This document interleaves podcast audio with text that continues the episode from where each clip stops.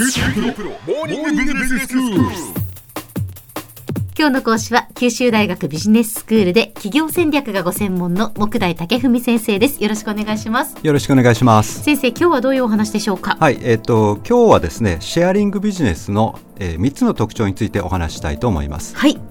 あのシェアリングビジネス、あるいはシェアリングエコノミーとも言いますけれども、うん。まあこれはですね、世の中の、えー有給資産を開放して、まあ所有者と利用者が共有することで資産の稼働率を上げていこうというそういう新しい経済の動きのことなんですけども、はい。有給資産ってだからまあ遊んでる休んでるね。ていうことですよね。はい。ええ。で今日はえーシェアリングビジネスがどんな点で従来のビジネスと異なるかということをちょっと考えてみたいと思います。わかりましたまず第1点なんですが、うん。このシェアリングビジネスにおいては経済取引においていわゆるこう所有権のこの移転を伴わないということがまあ特徴です。所有権の移転を伴わない。これどういうことですか？はい、あの従来のビジネスでは商品をお客さんに販売することでつまりその商品の所有権を売り手から買い手に移転することでその対価として代金を受け取るというそういうビジネスモデルだったんですね。なるほど移転をじゃあ伴わないっていうことだから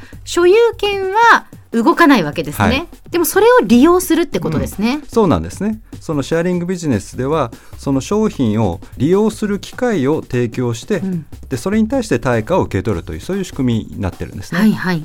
例えば車のシェアリングサービスにエニカというものがあります。はいこれは個人が所有する車を本人が使っていない時間帯に車を使いたい人に貸し出すというサービスです。うんこのエニカにはさまざまな、まあ、所有者がさまざまな車を登録しているんですがまあユーザーはその中から条件に合う好みの車を、まあ、時間単位で借りることができます。うんユーザーは買い取るわけではないので購入代金というのはもちろん不要ですし、月々の例えば駐車場代だとか、車両保険など、まあ、そういった固定費から解放されるんですね、うん。必要な時に使った分だけの費用を負担すればいいというのがこのシェアリングビジネスの一つの考え方です。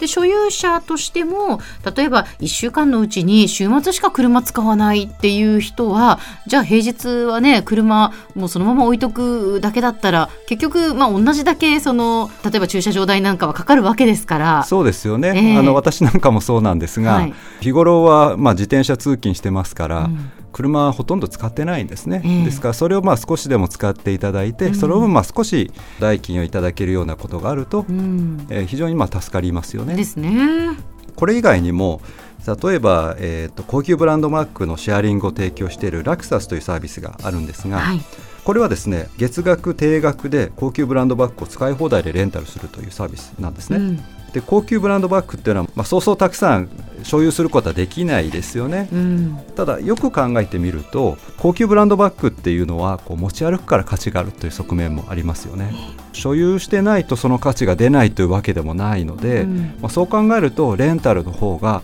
まあいろいろなバッグを手頃な価格で利用できて、まあ、とっても嬉しいということになりますよね。うんまあ、というわけでこのシェアリングビジネスというのは、まあ、所有よりも利用を重視するということが第一の特徴となります。はい。で2つ目の特徴なんですが、うんこのシェアリングビジネスによって生み出されるこう価値の源泉はストックにあるという点です、ストック。まあ、ちょっと聞き慣れない言葉ですが、ええまあ、すでに世の中に蓄積された資産のことを言いますはい。例えばお風呂に例えて言うと、うん。蛇口から注がれるお湯はこれフローなんですね。で湯船に溜まったお湯がまあストックということになるわけです。ええ。でこれを、まあ、いわゆる我々のビジネスに引き寄せて考えると通常のビジネスというのはフローをベースにしてるんですね。新しく生産した商品だとかサービスをお客さんに販売することで、まあ、もちろん商売が成り立っていますが、はいはいはい。ですから売り上げを伸ばそうと思ったらできるだけ商品を売ると。うん。つまりフローを増やすということが必要になるわけです。はい。で一方でシェアリングビジネスというのは世の中に蓄積された資産いやお風呂に溜まった水でうんそこからその使われてない部分つまり、えー有給資産ですねこれをユーザーに使ってもらうことで収入を得ようというのがこの特徴なわけです。ええええ例えばですね日本国内の自動車販売台数っていうのは年間大体500万台ぐらいあるんですが、はい。これは今いわゆるフローということになります。ええでそれに対して国内で保有されている自動車の台数。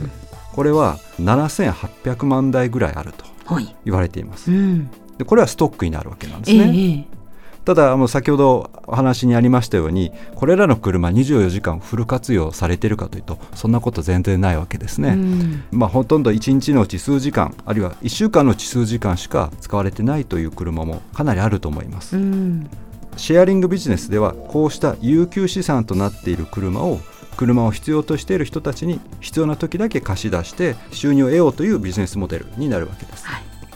で最後に3つ目の特徴を申し上げたいと思います。はいえっと、3つ目はですねシェアリングされる商品やサービスの、まあ、提供者と利用者の関係なんですが、ええまあ、従来のビジネスでは例えばまあトヨタとか日産とかそういったメーカーがさまざまな車種をさまざまなお客さんにまあ販売していました、まあ、つまり、まあ、商品の提供者が今1だとすると、お客さんは多数という関係なんですね、はい。いわゆるこう1対複数という関係です。うん。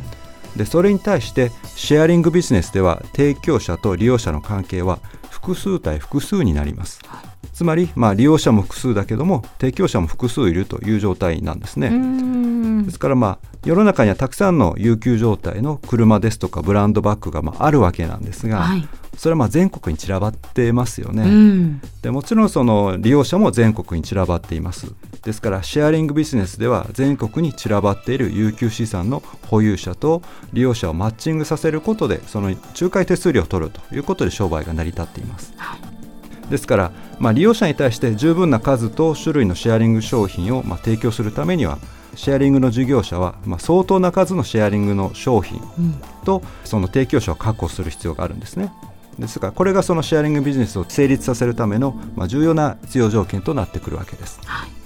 では先生今日のまとめをお願いしますはい、今日はシェアリングビジネスの3つの特徴を紹介しました。第1が所有から利用へのまあシフト。第2がフローよりもストックを重視すること。そして第3の特徴がシェアリング商品の提供者と利用者の関係は複数対複数ということです。今日の講師は九州大学ビジネススクールで企業戦略がご専門の木大武文先生でしたどうもありがとうございましたありがとうございました。さて QT プロモーニングビジネススクールはブログからポッドキャストでもお聞きいただけますまた毎回の内容をまとめたものも掲載していますのでぜひ読んでお楽しみください。QT Pro モーニングビジネススクール。お相手は小浜もとこでした。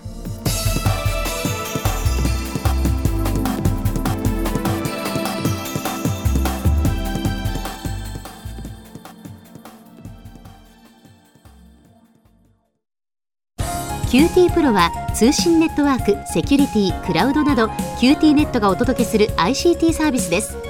九州中に展開した光ファイバー網を基盤に一番身近なビジネスパートナーとして九州の企業自治体の皆様をサポートします。